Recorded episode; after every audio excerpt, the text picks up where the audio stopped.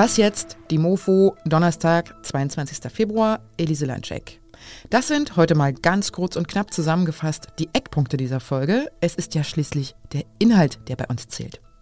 Der Bundestag soll heute über einen Antrag der Koalitionsparteien zum Waffensystem Taurus entscheiden, ohne dass in dem Papier überhaupt der Name fällt. Und pro-palästinensische Aktivistinnen und Aktivisten rufen zum Boykott von einigen Kultureinrichtungen auf. Und was jetzt? Die Kurznachrichten. Ich bin Anne Schwedt, guten Morgen. Bundesaußenministerin Annalena Baerbock hat sich beim Treffen der G20-Außenminister in Brasilien mit einem Friedensappell direkt an den russischen Amtsinhaber Sergei Lavrov gewandt. Sie sagte, wenn Lavrov Menschenleben und das eigene Volk am Herzen liegen würden, dann müsse sein Land den Krieg gegen die Ukraine jetzt beenden.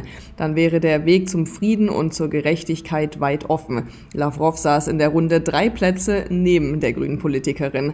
Hauptthema des Treffens in Rio de Janeiro ist am heutigen zweiten Tag eine Reform der internationalen Institutionen. Dies gehört zu den erklärten Zielen der brasilianischen G20-Präsidentschaft.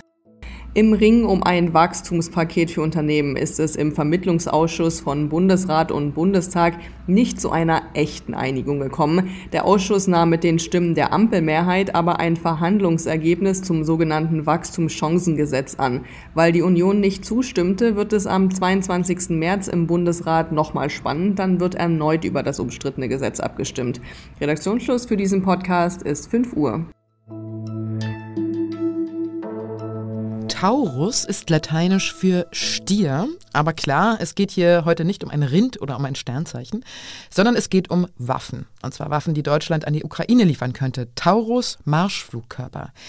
Der Bundestag will heute über die Lieferung unter anderem von diesen Waffen debattieren und dann darüber entscheiden. Nur dass in einem entsprechenden Antrag über Waffenlieferung, der von den Koalitionsparteien kommt, die Bezeichnung Taurus gar nicht ausdrücklich genannt wird.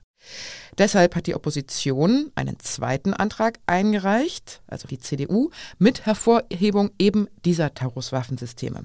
Jörg Lau, außenpolitischer Koordinator am Politikressort der Zeit, hat Ahnung von diesem Thema und eine Meinung dazu. Nachzulesen in seinem Kommentar auf Zeit Online. Hallo Jörg. Hallo Elise. Der Name Taurus wird ja in dem Antrag der Koalitionsparteien nicht genannt. Trotzdem ist offenbar allen klar, dass es genau darum geht.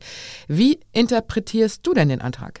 Ja, das ist ein gewisser Kompromiss, der vor allen Dingen dann von der SPD dahingehend gesteuert wurde, dass dieses Waffensystem nicht genannt wird, von dem wir alle wissen, dass Olaf Scholz im Moment nicht bereit ist, das zu liefern. Und die wollten sich also nicht direkt mit diesem Wording gegen den Kanzler stellen und deshalb wird das nur umschrieben. Aber jeder, der das liest, weiß sofort, es kann nur um diesen Marschflugkörper gehen. Ist diese Zurückhaltung der Koalitionsparteien oder auch die Haltung von Olaf Scholz nicht irgendwie auch verständlich, weil eben diese Luftflugkörper so eine hohe Reichweite haben, dass sie von der Ukraine auch auf russischem Gebiet eingesetzt werden könnten? Also dieses Argument mit der Reichweite ist auch schon widerlegt worden. Die kann man halt einstellen bei solchen Geräten. Und man kann mit der Ukraine einen Vertrag machen, wie weit die geschossen werden dürfen. Das haben auch die Briten und Franzosen, die ähnliche Marschflugkörper schon geliefert haben, gemacht. Und die Ukrainer halten sich daran. Also das ist ein bisschen ein Fake-Argument. Die Verteidigungspolitikerin Agnes Strack-Zimmermann hat ja angekündigt, für beide Anträge stimmen zu wollen, also auch für den von der CDU, wo Taurus genannt wird. Strack-Zimmermann ist bekanntlich von der FDP, also einer Regierungskoalitionspartei, stimmt damit also für einen Antrag der Opposition. Wie ordnest du das denn ein? Ich muss sagen, das finde ich ein bisschen bizarr, denn die FDP hat ja diesen Kompromiss mit rausverhandelt. Und dann zu sagen, mit dem Ergebnis, das wir selbst verhandelt haben, sind wir aber nicht happy und also stimmen wir mit der Opposition, ist wirklich nicht sehr überzeugend. Ich sehe das auch schon als Vorschein des Europawahlkampfs, in dem Frau Strack-Zimmermann ja Spitzenkandidatin der FDP ist. Die braucht sich also über den Bundestag keine großen Gedanken mehr zu machen. Die will nach Europa. Man könnte ja den Eindruck bekommen, die Debatte um Taurus steht für etwas viel Größeres, nämlich dafür, wo Deutschland in der globalen sicherheitspolitischen Debatte steht. Gerade im Verhältnis zu Russland und auch im Verhältnis zu den anstehenden Wahlen in den USA, wo ja noch keiner weiß, wie sie ausgehen. Wie ist hier dein Eindruck? Absolut. Ich glaube, dass äh, zwei Dinge hier mit einfließen in diesen, dieses Gefühl der Dringlichkeit, das diesem Antrag zugrunde liegt. Und das ist die Trump-Äußerung, ich werde euch nicht verteidigen. Und es ist der Mord an Nawalny, der nochmal gezeigt hat, dass dieses russische Regime dabei ist, sich zu radikalisieren, nach innen wie nach außen, und dass das gestoppt werden muss. Ich danke dir sehr, Jörg, für deine Einschätzung. Sehr gerne. Und sonst so? Es war das perfekte Fossil. Ein schmaler Rumpf, vier Beinchen, daran ganz klar erkennbar fünf Finger und obendran ein zur Seite gedrehter Kopf. 1931 wurde der offenbar versteinerte Tridentinosaurus antiquus in den italienischen Alpen gefunden. Er soll 280 Millionen Jahre alt gewesen sein und damit eines der ältesten jemals gefundenen Fossilien der Region. Jetzt hat ein Forscherteam den Fund erneut untersucht, eben weil er so gut aussah, und herausgefunden, stimmt gar nicht. Die angebliche Versteinerung ist eine Fälschung. Echt waren nur die Knochen der Hinterbeine, der Rest wurde mit schwarzem Kohlelack auf den Stein gemalt. Davor dachte man, diese Farbschicht, das ist die versteinerte Haut des Reptils.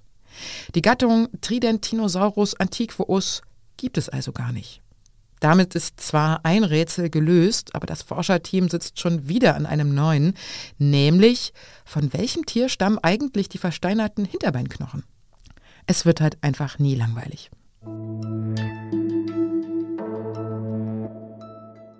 Sie sprechen von Repression und Zensur und finden, Deutschland sei viel zu israelfreundlich und diskriminiere die palästinensische Bevölkerung.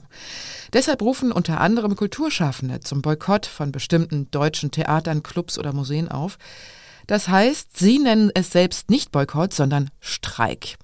Strike Germany nennt sich die Bewegung. Tobias Timm aus dem Feuilleton der Zeit hat mal recherchiert, wer sich hinter dieser Bewegung verbirgt. Hallo Tobias.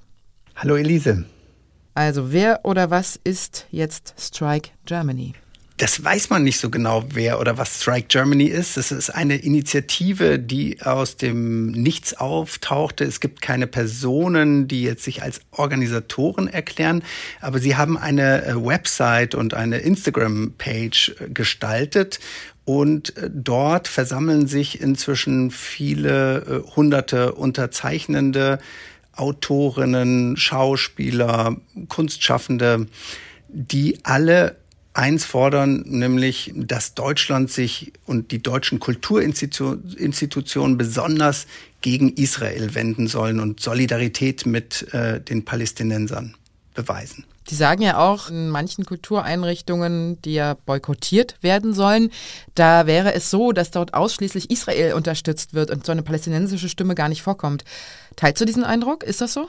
Nein, das ist eine sehr überspitzte Sicht auf den Kulturbetrieb in Deutschland. Und man hat auch den Eindruck, dass viele dieser Unterzeichnenden äh, gar nicht so richtig verstehen, was hier in Deutschland passiert ist in den letzten Jahrzehnten. Die Geschichte auch gar nicht so gut kennen. Es sind eben sehr viele Expats, wenn sie in Berlin leben, die diesen Aufruf unterzeichnet haben. Und das ist schon sehr, sehr überspitzt, diese Sicht, und wird eben geprägt durch einige Aktivistinnen und Aktivisten. Welche Aktionen haben denn die von der Bewegung schon gestartet und was versprechen sie sich davon? Aufgefallen sind sie durch einen Streik, vor allen Dingen gegen das Berghain, äh, dem vorgeworfen wurde, es sei eben zu israelfreundlich oder zionistisch heißt also es. Also das Berghain ist der berühmteste Club ähm, in Deutschland, falls es jemand nicht weiß. Jetzt habe ich das nochmal erklärt. Wo man sehr schwer reinkommt, wo sich lange Schlangen bilden am Wochenende ein Techno-Club. Es wurden auch einige Filme auf der Berlinale wieder zurückgezogen, die so im Rahmenprogramm der Berlinale waren.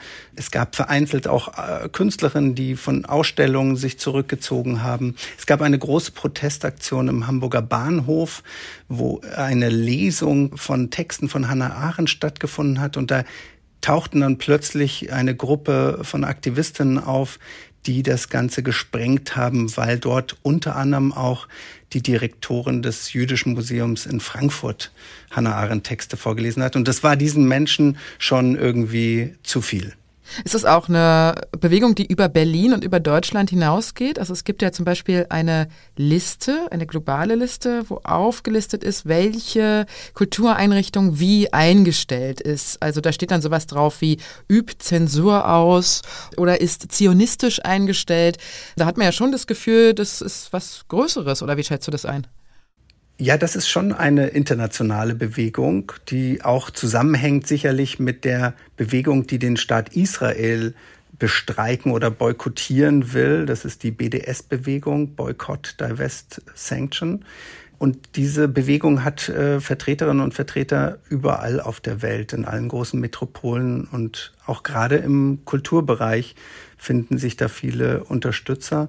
Und das macht einen schon Angst, wie die inzwischen äh, solche Institutionen einteilen in äh, zionistisch und pro-palästinensisch. Äh, also da geht eine, das, das, da wird eine Spaltung vorangetrieben, die, die unheimlich ist. Man kann ja sagen, die Bewegung radikalisiert sich. Wie problematisch sind solche Aktionen für die Kultureinrichtungen? Es äh, finden eben bestimmte Veranstaltungen nicht mehr statt. Es wird nicht mehr miteinander diskutiert, sondern es wird eben ein Gespräch abgebrochen. Und das ist ein massives Problem derzeit. Ich danke dir sehr, Tobias. Vielen Dank, Elise. Das war die Morgenfolge für heute, zum Teil kurz und knapp, zum Teil etwas ausführlicher. In unserem Update erfahren Sie, wie es weitergeht mit den aktuellen Nachrichten. Schreiben können Sie uns unter wasjetzt.zeit.de. Ich bin Elise Landschek und wir hören uns hoffentlich bald wieder. Manchmal werden die Fälschungen sogar berühmter als die echten Fossilien. Googeln Sie mal die Würzburger Lügensteine.